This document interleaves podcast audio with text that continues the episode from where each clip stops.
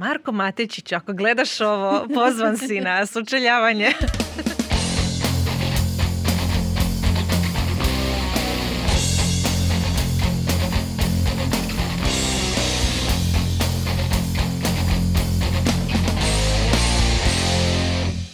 Dobar dan, dobrodošli u Netokracija podcast. Ja sam Mija. Ja sam Tena. Ja sam Ilija. E, Ilija. Sretan rođendan, Ilija. Hvala, hvala, hvala. Ilija je s nama tu a, da razgovaramo o temi kako pokrenuti, a bome i kako održati 10 godina jednu digitalnu agenciju, s obzirom na to da je a, upravo agencija Ilije Brajkovića i Petra Bogdana jedna od a, dugovječnijih digitalnih agencija na ovim područjima, pa ćemo pričati o tome kako je izgledalo pokretati digitalnu agenciju prije deset izazove našli putem što su uh, naučili i što bi možda promijenio da otvara agenciju danas. Bili uopće otvarao agenciju danas? Evo prvo pitanje. bi. Ajmo Ili reći, da završimo s tim na kraju. da, da. Ajmo reći da bi. ok. A, ajmo se mi vratiti prije deset godina. Što se to događalo uh, da si ti odlučio krenuti ove digitalne vode? Čime si se zapravo bavio? Pa ja sam bio dosta aktivan student računarstva, kažem akta, mislim imao sam puno van nastavnih aktivnosti. Jedna od stvari koje sam radio, bio sam dosta na Twitteru aktivan, plus pisao sam blog o Microsoftovim tehnologijama. To me ono zanimalo, to mi je bilo fora. I zapravo tog bloga imao sam dosta čitatelja. Čak onaj, skužio sam i kasnije su mi rekli ekipa u Redmondu koja se bavila onim čim se ja pišem su me redovno pratili što ja pišem. Tako da ono, ono studenci u jednom trenutku te Microsoftova ekipa iz srca firme te zapravo prati. I čak jednom kad sam išao u Redmond me primio glavni za taj moj program kojim sam se ja bavio. Tako da zapravo sam bio na, ne, reći, na izvoru informacija i to mi je bila totalno super stvar. Čak sam nešto i zarađivao jer su se oglašivači u nekom trenutku javili Wow. koji su prodavali neke IT softvere i sve pa su oglašavali meni na blogu što meni kao studentu je bilo um, super zarada. I u jednom, i to sam se sjećao, osmi mjesec 2009. sam bio na stručnoj praksi u Finskoj i javio se Viktor Maruhnić iz Šautema i kao, e, ono, otprilike mail bio je kao mogli bi nešto raditi. I Ivan Brezak Brkan je bio community manager za Shoutem. Prije on je tada upravo odlazio oni su trebali novog uh, community managera koji bi pisao blog, hej, i koji bi tweetao, hej, znaš, ono, potrefilo se točno ova a, situacija. I onda ono, kao Viktor rekao, ajde reci neku cijenu. I sad ono, šta znam kako ću naplaćivati cijenu, ja ono, APP opalio cijenu za mene koja je bila, wow. Student je ovaj rekao, ok, može, ajmo raditi. Joj, super. I tako da sam ja postao community manager za, za Shoutem i ja moram reći tu se počeo, to mi se počelo sviđati sve više i više. I cijela ta priča mi, ono, počeo sam graditi uh, u tom smjeru. I onda ne, nekim ono čudom iz toga se stvorilo ovo iz nekakve preporuke su bile, ne znam, tada sam radio Windows, community manager, management u jednom trenutku su me, mislim da je to bila 2010 su me zvali za Windows, na tim Windowsima dođe uh, jedan, jedan IT-evac Adis Jugo kaže, gle, ja ti radim dugo web stranicu za zabrano pušenje, njima to treba, daj, spojit ću te sa menadžerom. Znači od tada radiš sa zabranjenim još? Da, da. Wow. Ono, radili smo sedam i pol godina. Tako da, uh, više manje se nekako sasvim slučajno pogodilo iz tog nekako IT svijeta. Unutar tog IT svijeta sam bio, pa je njima trebao netko ko, ko zna IT, ko zna marketing i onda su krenule te nekakve prve preporuke.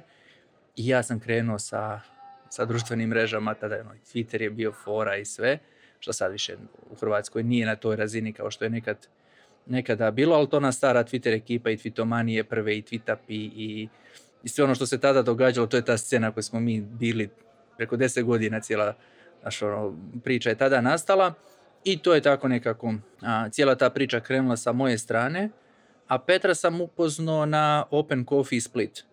S obzirom Split ima jaku IT zajednicu koju je Torni Triković organizirao, sad je to i udruga i sve.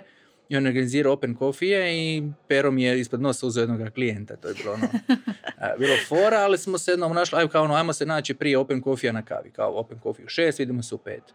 I tu smo zapravo počeli pričati, ajmo, ono, mogli bi se zapravo... Jel Petar je isto bio student tada? Da. Što on je- studirao? Ekonomiju, s tim da je studirao financije. Zanimljivo. Tako da ni ja ni on nismo studirali marketing. Da, pa mislim da je rijetko ko Da. tada uopće studirao marketing, uh, odnosno oni koji su studirali marketing se nisu bavili toliko digitalnim marketingom, jer baš se sjećam da smo, uh, ja sam isto u neko to vrijeme počela s društvenim mrežama, pa smo gledali ko sve ima kakvu pozadinu, a završio u društvenim mrežama. I obično je to bilo najrazličitije. Od filozofskog fakulteta do računarstva. Novinari. Novinari, tako je. Pa zapravo Antropologija. Da. I prije nekoliko godina kad sam ja Švedski. radila u agenciji, je zapravo najmanje ljudi koji su se bavili društvenim medijima bilo marketingaša. Da, da, da. Tako da. Je li ti to ikad predstavljalo izazov kao ej ti nisi pravi marketingaš? Oba da, da. I s jedne strane mi je pomoglo jer mi inženjeri zapravo dolazimo do rješenja. Nama je ono, kad nešto ne znamo, mi googlamo. Naravno. Meni su nekad zvali u firmu Googlaj. Jer šta bi onda me pitali, ja rekao Googlaj, šta, ne, mislim, ne znam nija, znaš, kako se ovo upaliti, ne znam nija, ajmo probati. Da. I u tom digitalnom marketingu je toliko bilo toga novog, sad kad ti uzmeš Facebook, Google i sve, to je toliko novo da te ne može na, neko na fakultetu naučiti kako ti rad Google oglase. Sjedi i sam nauči ili Facebook ili, ili što. Tako da zato smo se mi inženjeri dosta dobro snalazili jer su to bile nove stvari. Kad viš s jedne strane, ne znam, Miroslav Varga je inženjer strojarstva, snala se. Uh, Ackerman iz The Guardiana, isto inženjer računarstva. Šta je bilo? Pa gle, oni su bili inženjeri koji su pokušavali pod nekim Facebook grupama nešto raditi. Da, da. I mi smo se inženjeri zapravo tu dosta dobro snalazili u svim tim novim alatima i tehnologijama, jer smo naučili tako na nas na faksu, jedino što su nas drilali je naći rješenje. Ništa drugo. Imali smo ispite gdje je bila open book, otvoruje se knjiga, ali nađi rješenje. Dobro. I onda ste ti Petar osnovali agenciju i od svih imena odabrali ste akcija. Da. Zašto? A, mi, mi, mi smo se nadali da će to biti filmska akcija. Idemo u akciju na društvenim mrežama. To je bio neki prvi, A to? prvi slogan. E, nažalost, nije to baš bila ta akcija. Previše sam nas povezili sa pojmom ovaj, akcija, popust. Popusti, da. Nije išlo. Tako Ja, da, ja ovaj, se uvijek rado prisjetim anegdote, dakle, živjela sam na Trešnjaci tada i prolazim pored Trešnjevačkog placa i pogledam na semafor pored mene, na stupu zaljepljeno akcija, vaš logotip, vaš slavni šime i ono, ne znam, bilo je za rasprodaju nekih e, polovnih knjiga ili tako nešto, mislim da sam onda to i slikala i tebi poslala i negdje objavila, jer to mi je bilo ko- toliko urnebesno, znači vaš e, logo je postao virala na neki način, na tržnicama smo ga viđali i tako. Da, zato što smo se dosta brzo pozicionirali za ključne riječi koje smo htjeli. Nije bilo tada puno agencija koji su imali blog i sve i tako da je akcija izašla prva i neko upiše u Google akcija, ode na Images i mi smo bili naravno prvi ili drugi sa, sa svim tim. Zapravo, e, anegdota kako je nastalo, ono, hodao sam i sjetio sam se kako je zabranjeno pušenje, smo to pričali kako je dobilo ime, tako što je njegova mater se ona rekla kao, pa eto, zovite se zabrano pušenje, svugdje piše zabrano pušenje. I onda sam ja vidio ono akcija, ovdje akcija, ja, mogli bi se zvati akcija. On, ok, Pero imao neko svoje ime Fenix, a i eto, gledali smo se odlučili za ovu moju priču što se toga tiče akcija i onda smo išli sa s tim, ali dugoročno to nije, bio, nije bilo održivo ime. Ali onda ste se odlučili iskoristiti ime Phoenix u Phoenix Appsima. Da.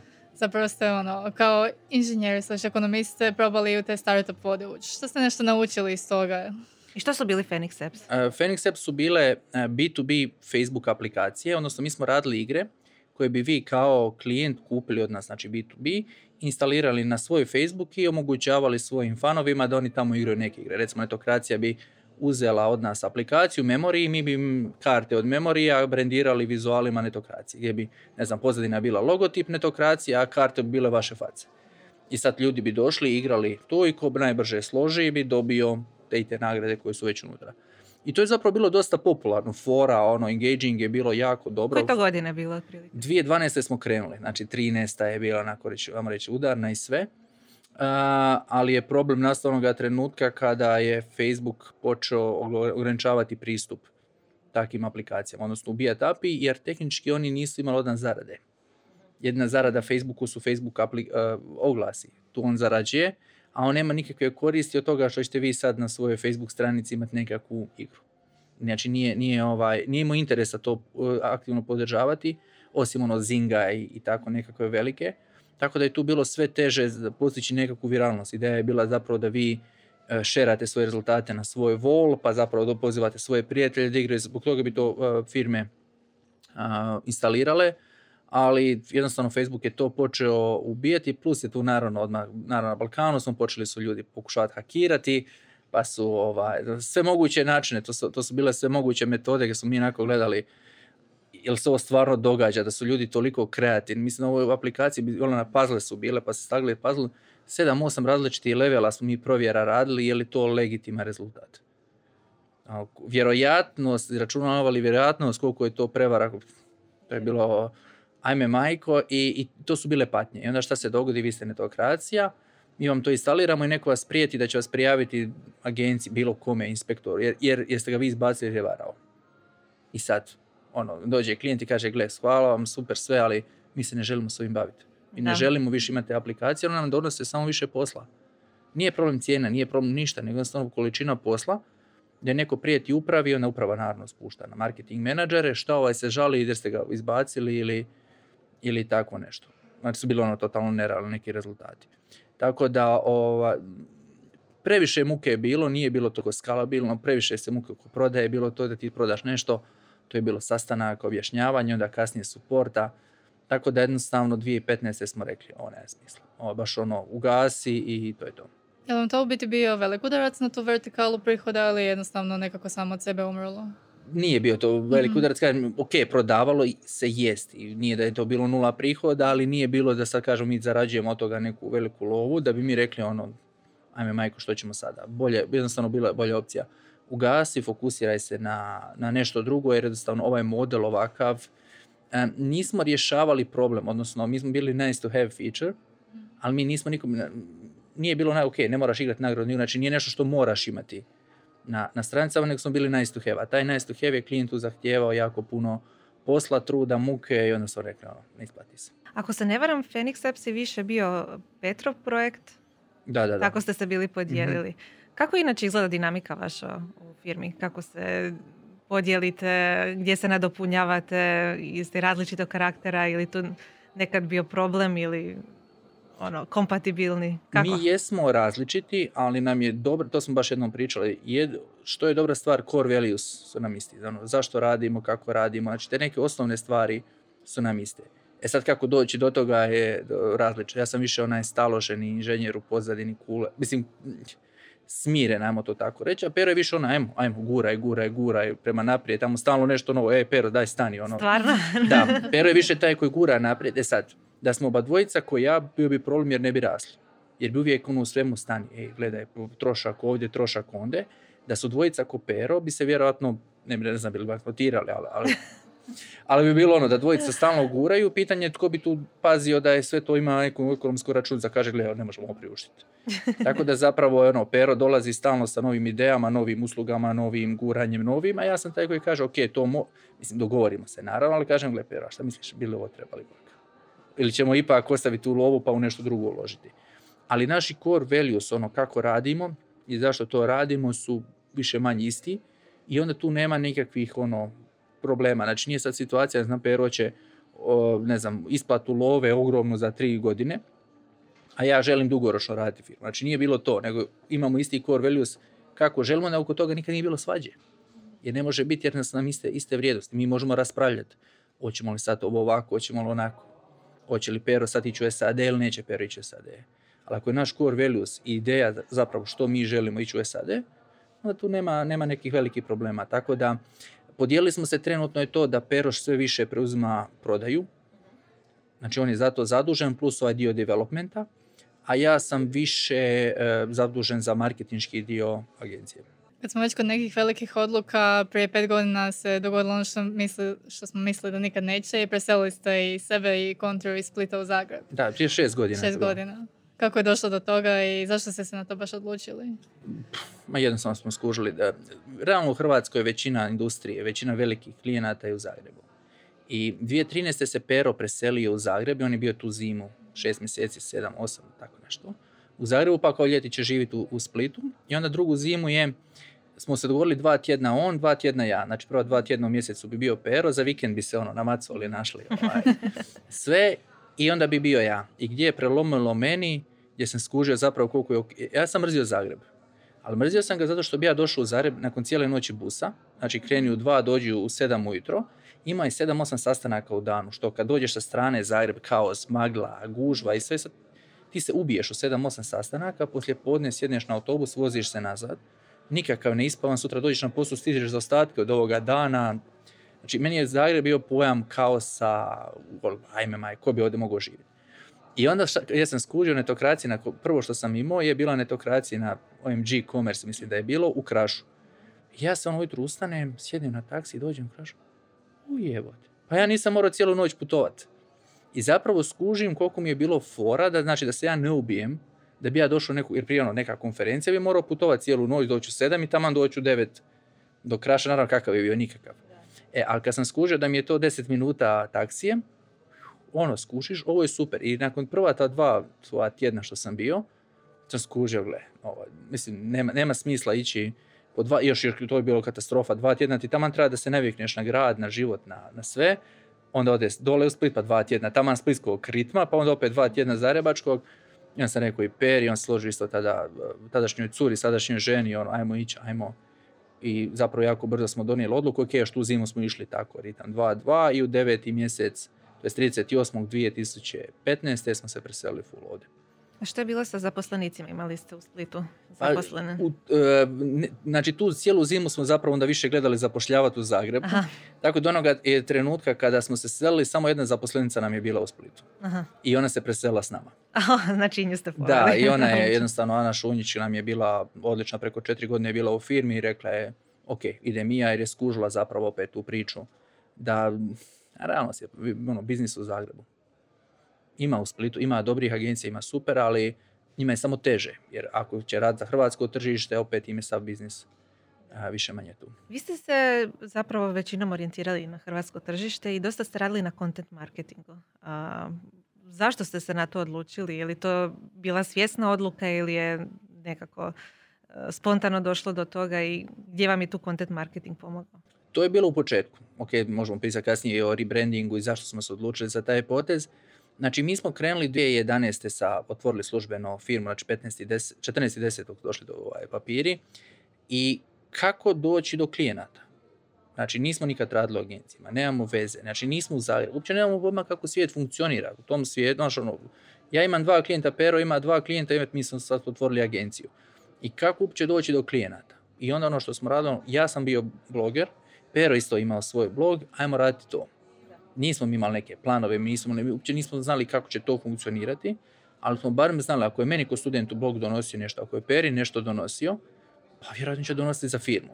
I tako da smo mi krenuli u taj content marketing ne znajući da je to content marketing, ajmo pisati blog, pa smo državali webinar. Znači 2012. smo mi krenuli sa nekoliko webinara kada nije bilo tehnologije. Ono, bio je Google Plus tada, ali smo morali dobivati invite-ove, zato jer to bilo samo za neke ljude su mogli to ima znači nekakvu platformu gdje ti možeš streamati pa makar na YouTube ili bilo koju mrežu, je bilo užasno teško. Ono, nije danas digneš Zoom, digneš Microsoft Teams u sekundi, ali tada toga nije bilo. Znam da smo ono imali problema, koji ljudi moraju downloaditi neke aplikacije, pa je došao, ne znam, bio nam je macan gost, pa jednostavno on predaje, ali nikoga nije čuo. Onda smo skušali da smo ljudima poslali krivi link na aplikaciju koju oni moraju instalirati. Ja. Ono, tada smo mi to probijali. Ali šta je s tim kontentom su ljudi saznali za nas. Jer smo tada bili praktički jedina, ok, bilo još nekoliko agencija koje su radile blog, ali mi smo agresivno pisali blog i tako su ljudi saznavali za nas. Jer mi nismo znali kako drugčije. Ja nisam znao kako doći tu do, na sastanke sa klijentima, jer ono, nisam znao. A sad kad si to već spomenuo, kako je uopće došlo do rebrandinga i zašto? Osim zato što ste bili na svim banderama. E, znači, htjeli smo kao prvi, prvotni razlog je bio taj da, da smo želi ići u inozemstvo. Imali smo domenu akcija.com.hr, Amerikanci i HR isto koji in, naš on uopće ne razlikuje. To je njemu sve tamo neki lijevi svijet. I mi smo skušali da mi moramo mijenjati domenu. Pa ajde ako već mijenjamo domenu, zašto ne bi promijenili ime? A taj kontent da smo mijenjali ime je opet taj akcija. Zašto bi? Ono, jednostavno je bilo vrijeme da kažemo, ok, mirimo se s tim da, smo, da nas ljudi percipiraju kao akcija popust i to, ajmo se mi maknuti od toga, ajmo mi promijeniti ime. I imamo Phoenix, imamo akciju, imamo Phoenix, ajmo mi to staviti pod jedan, jedan krov. Da li će to biti akcija.agency ili nešto drugo, ok, ajmo vidjeti o tome. I onda smo rekli, ajmo mi promijeniti ime, kad već radimo to, ajmo to naprijed do kraja. Kompletno novo ime, kompletno nova priča, maknu se od te priče, mislim, to su isti ljudi, to je sve nastavljeno raditi, ali maknu se od te, ajmo reći, stare priče, akcija, social media, split i sve, nego mi sad biti nešto drugo. Ajmo se maknuti od splita, ali ostat, bit ćemo kontra. E pa da, opet smo odlučili, ajmo mi zadržati nešto iz Splita, naš ovaj, isto dva mjeseca smo mislili oko imena. Jednom smo rekli, ajmo sad cijeli u tvornicu kulture, to nam bilo preko puta ureda i sad ne idemo kući dok, dok ne smislimo novo ime. Niste uzeli nikoga da vam uh, kreira brand, nego ne, ste sami? Ne, to smo sami radili, a za akciju jesmo, a to nam je Stožer, vrhovna agencija Stožer odlično napravila. Um, I onda smo, ajmo mi to sami, ajmo smisliti ime i ajmo, piješ pivu i nema ići kući dok, dok ne smisliš. I eto ja sam bio taj koji je rekao, ono, ljudi, po čemu smo mi posebni, pa smo radili uvijek drugčije, uvijek kontra, uvijek Jer ono, dok druge agencije znale tu, ja neću reći veze, nego ono, znale su tu tržište, znale su, mogli su se ponašati bez da nemaju web, mogli su se ponašati bez da nemaju blog, mi smo to morali, mi smo bili kontra. Aha, kontra. I onda ono, ok, ajmo zapisati, ajmo to prespavati. I onda je Pero doslovno zapisao, isprintao jedno deset stranica imena kontra i zalijepio po zidovima ureda, čisto da vidi kako ćemo to, kako hodamo kroz ured, da li će nam to dobro ovaj, zvučati. Kad smo odlučili, idemo sad uzeti domenu, ja da uzmem kontra agency zauzeto. Joj, šta sad, kontra agency, a iza Pero, smije se, on, on je kupio odmah sutra ujutro, idem je kupiti, daš ono kao, iako se nam se ne nema veze šta sad, jedna godina domena nešto i troška velikog. I Pero je uzeo domenu zapravo. ovaj, prije ja, dok ja sad ću ono pet, pet minuta umro. Ovaj. Sve, probali smo i kontra.com, ali dobro, cijena je 40.000 dolara, pa smo ipak ovaj, zahvalili. A koliko zapravo sad radite sa stranim tržištem nakon rebrandinga? Trenutno smo, ja mislim, neki 15-20%. Cilj je to sve više povećavati, jer ideja je bila, ajmo mi što više vani. Čisto geografski se diverzificirati. Kao što smo se kroz godine diverzificirali uslugama, pa ne radimo jednu uslugu. Htjeli smo ono, a sigurno, ako, ono, ako Hrvatska klekne, ono, da se nešto dogodi Hrvatskoj i to sve, da mi radimo što više vani, znači da, nije, da nam dolaze prihodi s jednog tržišta i druga stvar, pa zašto ne? Ako drugi rade, zašto ne bi mi? Ono, tako je bilo razmišljanje. I nije to tako jednostavno. Znaš, ono, ne znam, Bill Spero je bio dva puta u, u SAD-u i nas ljudi pitaju kao, a kako ste vi dobili klijenata od toga? Nismo direktno dobili ništa. Znači, te, sada, evo doslovno sada, radimo projekte, radimo jedan projekt trenutno u New Yorku, e, dobro, ovaj London nije vezan direktno uz to, radimo ga zato što je Pero 2019. bio u New Yorku. Jer treba on ići 2020. pa su oni prošle godine imali situaciju M korona, M realno građanski rat, tako da su i oni bili ono usporeni oko svega toga. I on je gore išao, on je mjesec dana doslovno riječ hustle. Ono, ide od eventa do eventa, znači nalazio je na meetup.com koji je event i otišao bi tamo i hello, I'm Petar. I upoznavao ljude, upoznavao agencije, nešto bi dogovarao unaprijed i radio kontakte. I sad godinu i pol dana nakon toga je kontakt u jednoj agenciji, ima klijenta kojemu treba web i evo nas a, to preporučava. Znači mi smo ono uložili novac, uložili energiju, vrijeme i sve i da bi to nakon nekog vremena a, donosilo rezultate. Tako da je, da raste, ide. Nama je cilj idealni, barem 50% izvoza imati u inozemstvu. Doćemo. Sada ćemo doći za dvije godine ili pet godina, čak i nije bitno. Naravno, želimo što prije, ali mi želimo što više raditi u inozemstvu, zato što možemo. Radite neke content marketing projekte usmjerene na inozemstvo? Pa blog, znači na, na, na kontri smo nastavili sa blogom i kontentom, tako da tamo imamo preko 220, ja mislim, sad članaka a, napisanih, osam e-bookova. I to je sasvim dovoljna masa zapravo. Ok, nastavljamo mi sa blogom i, i cijela ta priča će rasti. I ti e-bookovi zapravo donose nam lidove. Sad, kvaliteta lidova je opala, naravno, zato što na jednom trenutku pričaš sa cijelim svijetom, pa ti Da. dođe neko iz Nigerije, s Kine, pa ti dođe iz Indije. I u postotku ta kvaliteta, postotak onih kvalitetnih koje ti možeš dalje obrađivati, je dosta manji, ali me boli briga. Jer je masa. Znaš, u Hrvatskoj ti sad tek ti 100 ljudi skine, ti možda naći 10 njih koji su ti zanimljivi. Pa si 10% ti je kvaliteta, vani je manja. Ali onda ne skine 100, nego skine 1000. Ti isto imaš, imaš to je veliki ovaj, volume ljudi koji skida. Sad dođe neko iz Nigerije, ok, hvala ti. Evo ti e-book, nisi mi zanimljiv, neću te ni kontaktirati, to je to. Ali neki jedan mali postotak nam bude zanimljiv, mi smo dosta zadovoljni. I donosi rezultate. Moram priznati da te zapravo nisam dugo uživo vidjela, osim evo sad u Rovinju, prije toga se nismo dugo vidjeli, ali imam osjećaj kao da te vidim svaki dan, jer svaki put kada otvorim LinkedIn tamo si. što ti to znači u životu i što ti to uopće donosi aktivnost na toj društvenoj mreži? A, što mi donosi? Klijente? Donosi. Da, apsolutno da. Znači to je oblik content marketinga. To je oblik content marketinga gdje mi gradimo content oko nas kao osoba, znači radimo osobni, osobni branding. Kad sam prvi put bio na Weekend Media festivalu, znaš, ono, dođeš tamo, nikoga ne znaš, ne znaš, ono, bilo meni kad ja sam, ono, apsolutno ne znaš nikoga kako šta i kroz godine naravno poznaješ ljude, ali želiš još da te ljudi znaju, zašto ne? Najmanju, mislim, svi mi želimo da nas ljudi znaju, jer u najmanju ruku želim kada neko pomisli digitalni marketing, zna Ilija Brajko i zna Petar Bogdan, zna kontra. Ok, to mi je dovoljno, sad hoće li nas zvati, hoće mi postati njihova agencija, manje je zapravo bitno, ali želim da ljudi saznaju za nas. E sad kad smo skužili koliko je snaga, ili M LinkedIna, M svim društvenih mreža, rekli smo zašto to ne iskoristiti. Ako ja mogu svaki dan staviti, a mogu svaki dan nekakav zanimljiv sadržaj, ako će to ljudima biti zanimljivo, ako će ljudima to biti korisno, zašto ne? Ne mogu možda svaki dan napisati blog post, ali mogu staviti LinkedIn post, mogu to podijeliti na svim društvenim mrežama i meni to donosi rezultate. Donosim rezultate u stilu da me ljudi vide. Sad na Vike Media festivalu dođe neki lik, ono, ne smo se možda, ne znam, smo se kad prije upoznali, kaže, ili ja povedi nas. Znaš, ono, ja, ok, a, taj, taj direktor toga i to, znači nije neko ono, ok, direktor neke firme me prati, ili ja povedi nas, super, može, znaš, ljudi me, ljudi me znaju, znaš, i to su mi, to su mi ono, signali, da tako što ima smisla, mislim da se razumije, mi smo i dobili klijente direktno zahvaljujući tome. Znaš, ono, ljudi nam se jave i kaže, ok, pratim vas na LinkedInu, to, to, to, možemo sastanak, može ovako, može onako, tako da, da se isplati, isplati se, a da treba na tome radi, da. Šta se ljudi urade, koji sa blogovima napišu 3-4 statusa, nema novog klijenta, e, ovo se ne valja ništa. Znaš, ono prije kad smo pričali koliko ti treba vremena da ti to od toga nešto napiš. Ista stvar netokracija, pa nije netokracija nastala evo ga, napisao Ivan pet članaka i sad odjednom vidi zaposlenih, vidi Ivan ovoga. nije ni napisao prvi članak. Pa vjero, da, Luka je napisao. Luka Sučić, ga je napisao. Da, ali ok, tada je prestao biti bloger bez bloga. Ali treba vremena, ista stvar i sa, sa content marketingom i sa svim tim. Dosta firmi odete na web i imate ono, o nama usluge, tak, kontakt i sve imate blog, otvorite blog, pet članaka napisano i to je to. Zašto? Zato što su ljudi rekli, o vidi, pet smo ih napisali, joj, nema klinta, ovo se nama ne isplati. A kako je tome što mi radimo, i to nam je taj core value koji ja i Peristo gledamo, to sve stvari gledamo sa tri godine unaprijed. Znači, isplativost neko, nečega analiziramo, kažem analiziramo, tek tri godine unaprijed. I neki članak koji smo napisali prije tri godine, jel nam sad donosi nešto. Evo, snimanje ovoga, je content marketing, super. Hoće li nam sutra donijeti jednog klijenta? Vjerojatno neće. Hoće li za tri godine? Hoće. Samo što najčešće će to biti jedan od kanala gdje su nas ljudi vidjeli.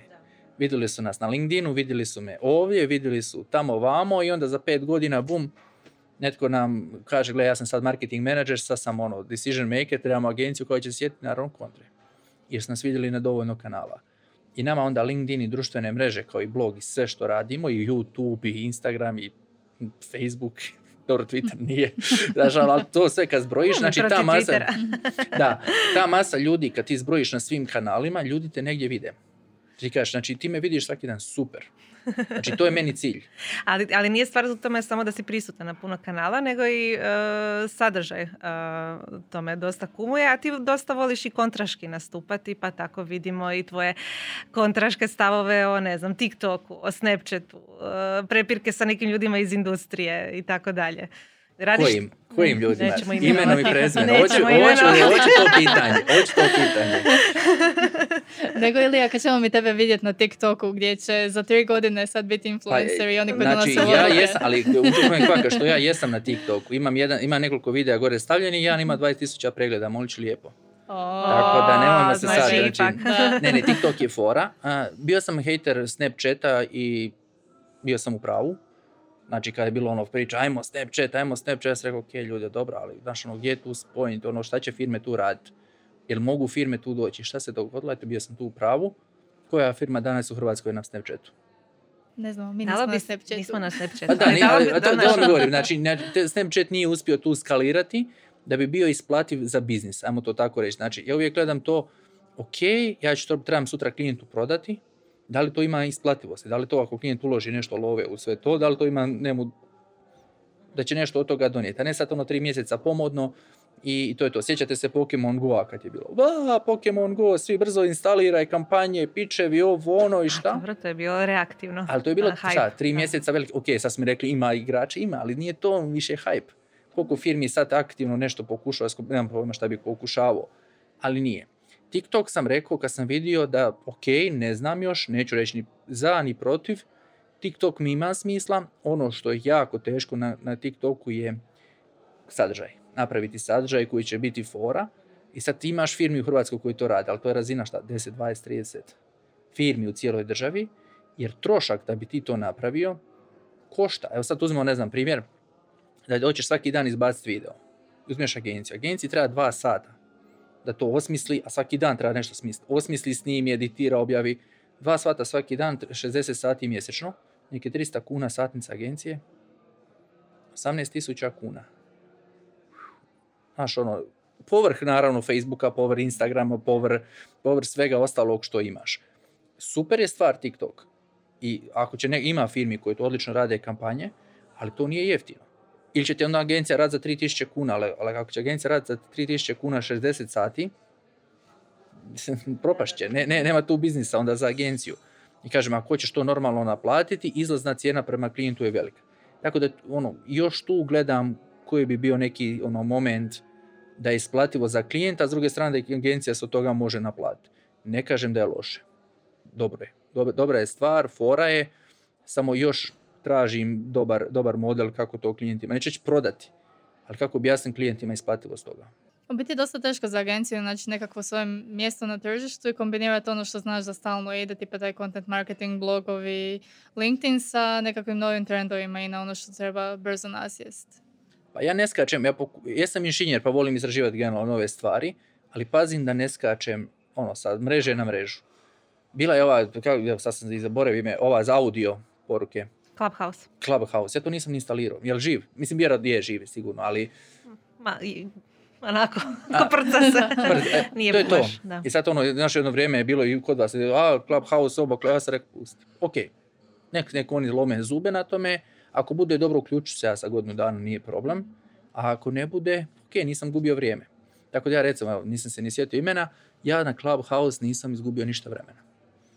Dok ne vidim i neću, dok ne vidim jel to ima smisla, da je to dugoročno država. Znaš šta će sad skakati? Da sa Pokemon Go, na Snapchat, na Clubhouse, šta je sljedeće? Mislim, svako malo skačeš na nešto i sve ti ti profili ostaju mrtvi jer ne možeš i dugoročno se održavati. I onda sam radije ono, ajmo reći, dosadni, koji pusti prvo da neka mreža i tehnologija dovoljno sazriju da mogu doći reći klijentu, gle, ovo ti se stvarno isplati, ali košta će to ovoliko. A sad ti predlagati klijentu Clubhouse ili predlagati klijentu TikTok, iako TikTok od svega toga i najviše ima zapravo prođe i smisla, ali košta te ovoliko. Mi smo nedavno slali ponudu, ne znam, 27.000 kuna za TikTok. U, puno nam, pa da, je.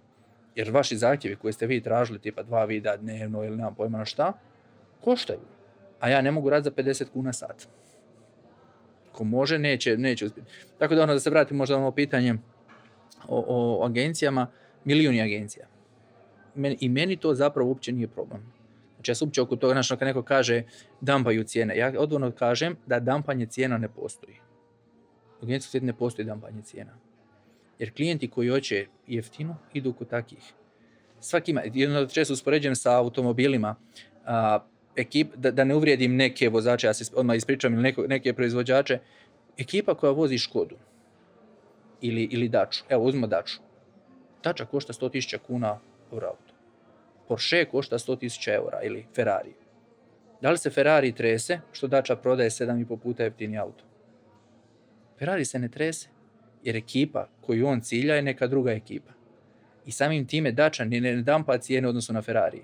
Samo cilja svoju skupinu. To su na skupina ljudi koji kupuju auto od 100.000 kuna. Nije to ništa loše. Isto vjerujem tako i kod agencije. Isto vjerujem kod medija.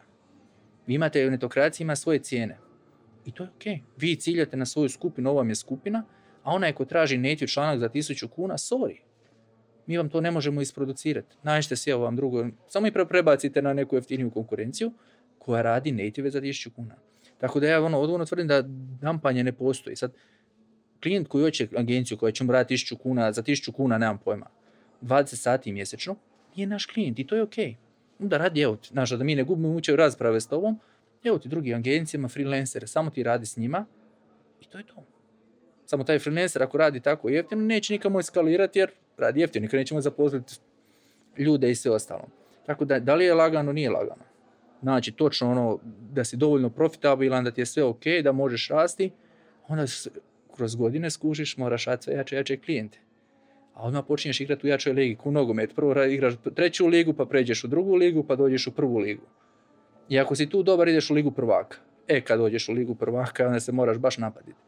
Ali onda moraš kupovati nove igrače, davati im veće plaće. Jer ne možeš igračima iz treće ligi igrati ligu prvaka. Dobro, sad smo prešli tri analogije, da. automobilsku industriju, medijsku i nogometnu. Pa da sad čujem, što voziš, što čitaš i za kog navijaš? Čita netokracija, mislim da je to neupitno. Voziš daču? da, ne vozim, ne vozim daču i navijam za hajduka. Šta bi bilo? Da sve. Ali ok, pokušamo ono kroz analogije zapravo pokazati da taj pojam, ajmo reći, i dampanja i svega toga, da je to, to nije dampanje, nego jednostavno ono, tržište. Idemo na drugu temu. Ti si zapravo relativno nedavno postao otac, dva puta, drugi put već. Kako je to utjecalo na tebe privatno, a i na posao? Ne mislim koliko ti, koliko ti to oduzima vremena, nego jesi li promijenio nekakav odnos prema poslu zahvaljujući tome što si postao otac? Pa dobro, bilo je ga, našo, nama se baš ono zaredalo privatno prvo, jedne godine ženba, druge godine dobili dijete, treće godine kupili stan, pa četvrte godine dobili dijete, bum potres, dobro nije nama bilo ono, ništa, plus ono, epidemija, sve se nekako je zaredalo, znaš, tako da sam stalno u nekom modu ovaj, polu kontrolirano kao, samo tako reći. I konačno mi je ova 2021. onako bila ok. Znaš, u stilu nije bilo nekih potresa, znaš, pogotovo sad je mlađi krenuo još dodatno vrtić, ono su jaslice, tako da su oba dvojica ujutro, znaš, ostavi ih u 8 sati u jaslicama i super. Tako da tek sad sam nakon jedno pet godina imam godinu gdje je ovaj, se mir. Da je bilo lagano nije, pogotovo onaj dio lockdowna, naš kući si smali, mali ne može ići u vrtić. Premali je da skuži zašto ne može ići u vrtić. On cijeli dan traži nekakvu, traži, traži, naravno on je tada imao, ne znam šta je imao, godinu i po, ili dvije, godine i po. Traži, naravno, traži da se igra, traži sve, a ti imaš ono posao, naravno, posao nije stao imaš situaciju, lockdown, ljudi su u kući, moraš komunikacija s ovim s onim stalno i tako da taj dio je bio dosta stresan. Nije problem rad od kuće kad si ti sam, ali kad si tu klinac koji cijelo vrijeme traži nešto i koji plače jer hoće ići vani, a ne može ići vani jer ne možeš mu ni objasniti zašto ne može ići vani, ok, daš mu crtane nešto, ali ne, ne možeš mu dati 8 sati dnevno crtani da bi ga, mislim neće ni gledati 8 sati da bi ga umirio i ti sad radiš i hoćeš imati neki kol, on tebi dolazi jer hoće tu gledati šta ti gledaš na, na monitoru i, i sve. Tako da to je bilo dosta stresno. To sam uspio sad riješiti, sad mi je što s toga tiče, ok, trenutno sam, jutro sam prvi put, čitam knjigu 5 AM Club, čitam, još i nisam pročitao, ali ono kao rano ustajanje prije svega. Što je meni prije znalo odgovarati. Ono, teretana u, u pet i po i teretana u šest, ja božam prije, odraditi teretanu prije prije posla, poslije podne, niti imam volje, niti snage. Tako da sad pokušavam zapravo, idem, idem probati s tim da ustane što ranije. Ako do ujutro imamo na dva sata, dva sata mira prije što se oni probude, neka ću odraditi što imam odraditi, neka ću ići u teretanu koju trebam upisati. Još, još je nisam upisao, hoću ovaj, to krenuti pa ću probati takav ritam sebi ovaj, naprijed. I onda će biti ok. Znači, ako ustanem ujutru u pet, odradim dva sata posla, odvezem nju u vrtić posao, podnaš ono poslije podne, meni je to ok, meni čak odgovara rutina. Znači ja sam lik koji, koji ne voli ono, nemam pojma šta sad radim. Daj ti meni u kalendar, pošalji invite, da imam točno kada sam, šta sam, gdje sam i to. I kad ja imam rutinu, onda se ja dobro osjećam. Znači, ono, meni je bilo, kad je bila ova situacija sa, sa lockdownom, mene ubijalo to što, znaš, ono, hoću nešto raditi, ne možeš raditi jer ovo. To mene ono, ubijalo. A kad ja imam rutinu, da ja znam gdje idem u ured, moje slušalice, tu, kavica i ja radim. I kad sam ja u tom modu, meni je super.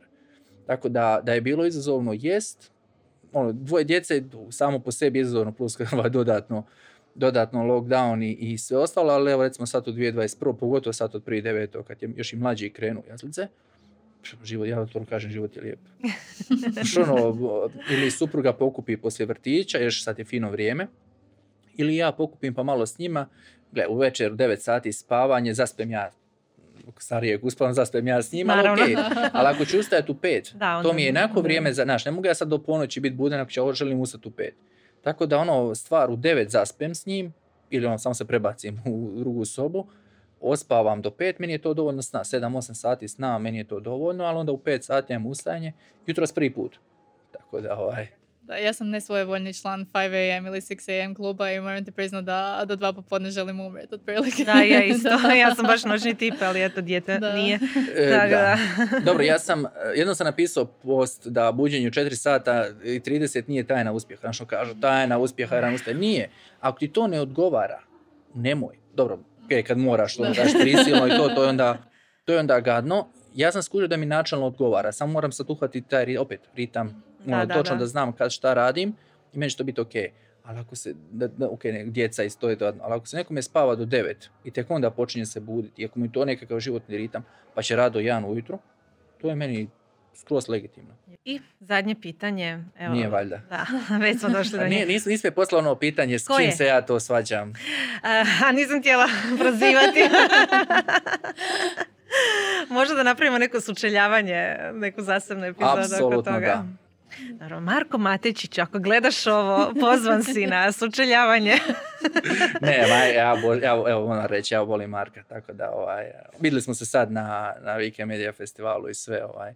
Ne, mi smo imali samo ja, mis, ja kažem neke svoje i mišljenja i pokušam neke stvari sve više zapravo potrijebiti potkrijepiti brojevima imaš naravno ljudi koji se ne slažu, koji dovedu svoje brojeve, znaš, ili svoja mišljenja. I to su posve normalne stvari gdje ljudi ulaze u nesuglasice. Bitna stavka kod toga je znaš, da ne ode to na, na vrijeđanje. Kako sam imao ovaj, situacija gdje je dođu, a, ti si vakav, ti si balavac, ti si ovo, ti si ono. Čim dođe takav, takav način komunikacije, tu nema smisla online. Pogotovo online čak od, neki od ti ljudi me i ne znaju. Znaš, ono, I onda oni misle, ok, argumentirano sad mi tu ovaj, nešto raspravljamo, ok, sad to smateći ćemo na razinu, zezamo se i, i, ovaj, i sve ostalo, evo, doslovno na ovoj razini, znači, i to je po meni skroz ok. Svak ima, ima znaš, ono, svoj kut gledanja na različite stvari, plus kažem ti, svak će izvući neke svoje brojeve.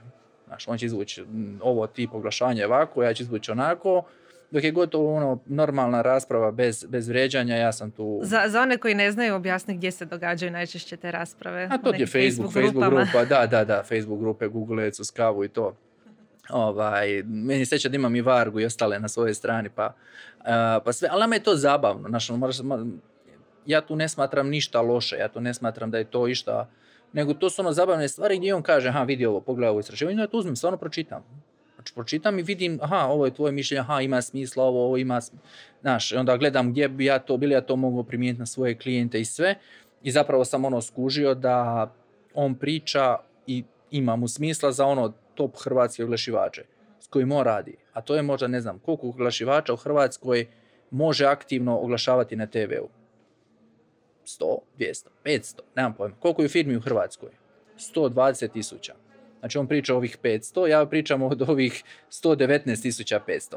E sad, naravno da tu ima presjecanja i, i, gore i dole, ali zapravo ono što ja radim je isto, ok, naravno radimo i one, one najveće, ali opet radimo samo digital. Sad kad imaš 10 milijuna kuna godišnje ili 5 milijuna kuna, onda naravno da ti TV ima smisla. Ali kad imaš oglašivača koji kaže ja godišnje imam 50.000 eura, ali to su fine rasprave, ja to obožavam. Provjerite. ja isto obožavam, do rado ih pratim, ovaj, jako zanimljivo to sve gledati sa strane, ali ne, ne, ne bih aktivno sudjelovala u tome. Samo lajkaj. Samo lajkaj. Ajmo sad, hoćemo napraviti puni krug i vratiti se na mino prvo pitanje da hoćeš bili pokrenu agenciju, rekao si da bi, a da opet pokrećeš agenciju bili nešto drugčije napravio? Pa dobro, sigurno bi bilo drugčije stvari. Znači, sad ne bi imao hrabrosti okrenuti agenciju na onaj setup kojeg smo ja i Pero imali. A to su bila ja dva klijenta, on dva klijenta, nesigurna naravno, da ti imaš sad godinu dana ugovor koji se ne može razvrgnuti ili to, nego ono, kao radiš, sutra ti mogu otkazati. Znači sada ja ne bi, kad se vratim nazad, ne bi imao hrabrosti tako što napraviti. Ali i koliko je to bilo sad nesigurno, ne bi nikome sad sad preporučio. Ali tada kad smo imali 25, ono, znaš, šta ti znaš? Znaš, i onda ono kreneš, ideš ti otvoriti agenciju i tehnički neš ti, iako i to tada nije bilo lako, ali danas za 10 kuna otvoriš firmu i ja imam agenciju. Znači, problem otvoriti agenciju uopće nije, nije problem, kao otvorio si agenciju. Šta onda rođu? Kako rasti? Kako raditi? Kako dobiti klijente?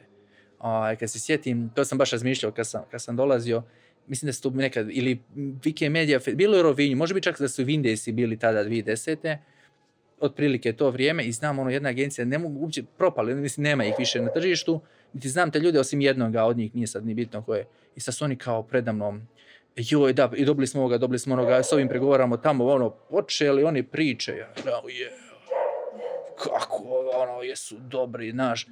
Što sam skačnije skužio, da to što pregovaraš s nekim je jako različito od imam klijenta koji mi svaki mjesec plaća paušal razmak između ta dva je jako, jako, znači to, da vidite s kim mi sad pregovaramo, ajme majko.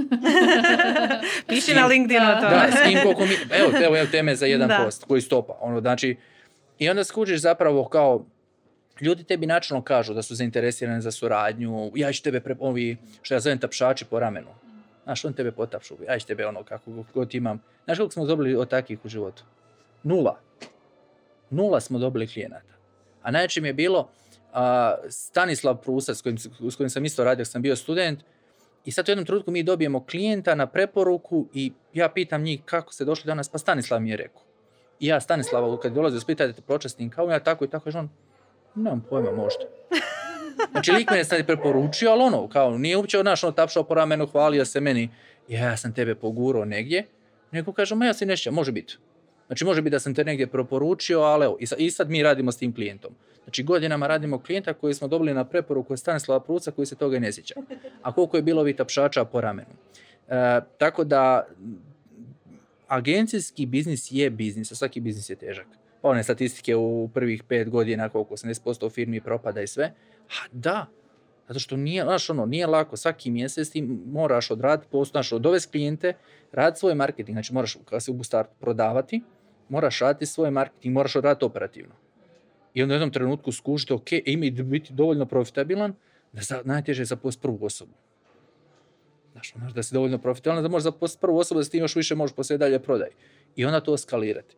I onda kad vidite, evo, znate i sami, koliko je agencija bilo u svih ovih godina s kojima se susretali, koliko je freelancera, koliko je ovoga, koliko je onoga. Gdje su sad? Nije da su one bile loše, znači bitna stavka, nije bilo je tu vrhunski agencija, ali nisu uspjeli skalirati. Nisu uspjeli od toga napraviti nekakav biznis model gdje bi ono, vlasnici nakon tri godine skužili, pa meni se ne isplati ovo. Odnosno, više mi se isplati rad za nekog drugoga, plus još sa strane onda možeš lupati ovaj, ono, sa strane neke projekte, to imati više para nego u agenciji. Ja i Peru dugo godina smo zarađivali manje nego što bi zarađivali da smo zaposleni kod nekoga. Ali smo znali ovo je long term game, igramo dugoročno, to je opet core values su nam isti. Znači nismo gledali sad, evo ga, prva godina milijun kuna po pola svakome, nego smo znali da će to doći nakon dugo godina i išli smo u tom smjeru. Tako da, da li bi napravio neke stvari drugčije? Da, ne bi u Phoenix Apps, da sam znao. Baš. da, dobro, to je bila lekcija, da. Ali, ok, puno smo tu naučili, ajmo, s druge strane, puno smo i mi naučili, pogotovo Petar koji je bio u tome. Uh, lako je sad biti pametan, ne bi ovo, ne bi ono. Da sam znao 2010. bi se odmah preselio u Zagreb, da sam znao, naš, odmah bi na engleskom sve, da sam znao, naš, odmah bi da sam, znaš, ima tu nekakve stvari, međutim ne, ne vraćam se previše na to. Uh, sad opet isto, da, da znamo neke stvari, za pet godina isto će vjerojatno biti ista priča šta sada bi, bi drugčije radili, ali sad jednostavno radimo ono što vjerujemo da će nam dugoročno donijeti najbolji impact. Prema onome opet što mi želimo, opet što su naš, naši core values. Ne žurimo se. Ilija, hvala ti na razgovoru i čestitam deset godina i tebi i Petru, kontri akciji i cijeloj ekipi. Nadam se da ćemo za deset godina ponoviti ovaj intervju. ne znam, će biti u podcastu ili nekom drugom obliku. Pratite Iliju na LinkedInu, pratite ga na TikToku, pratite ga u Google Ads uz kavu na Facebooku i pratite Netokracijim podcast na YouTubeu, pretplatite se na nas e, putem svih aplikacija za praćenje podcasta. Hvala svima što ste pratili, hvala podcast studiju što nas je ugostio, hvala Teno tebi. Nismo se dugo vidjele.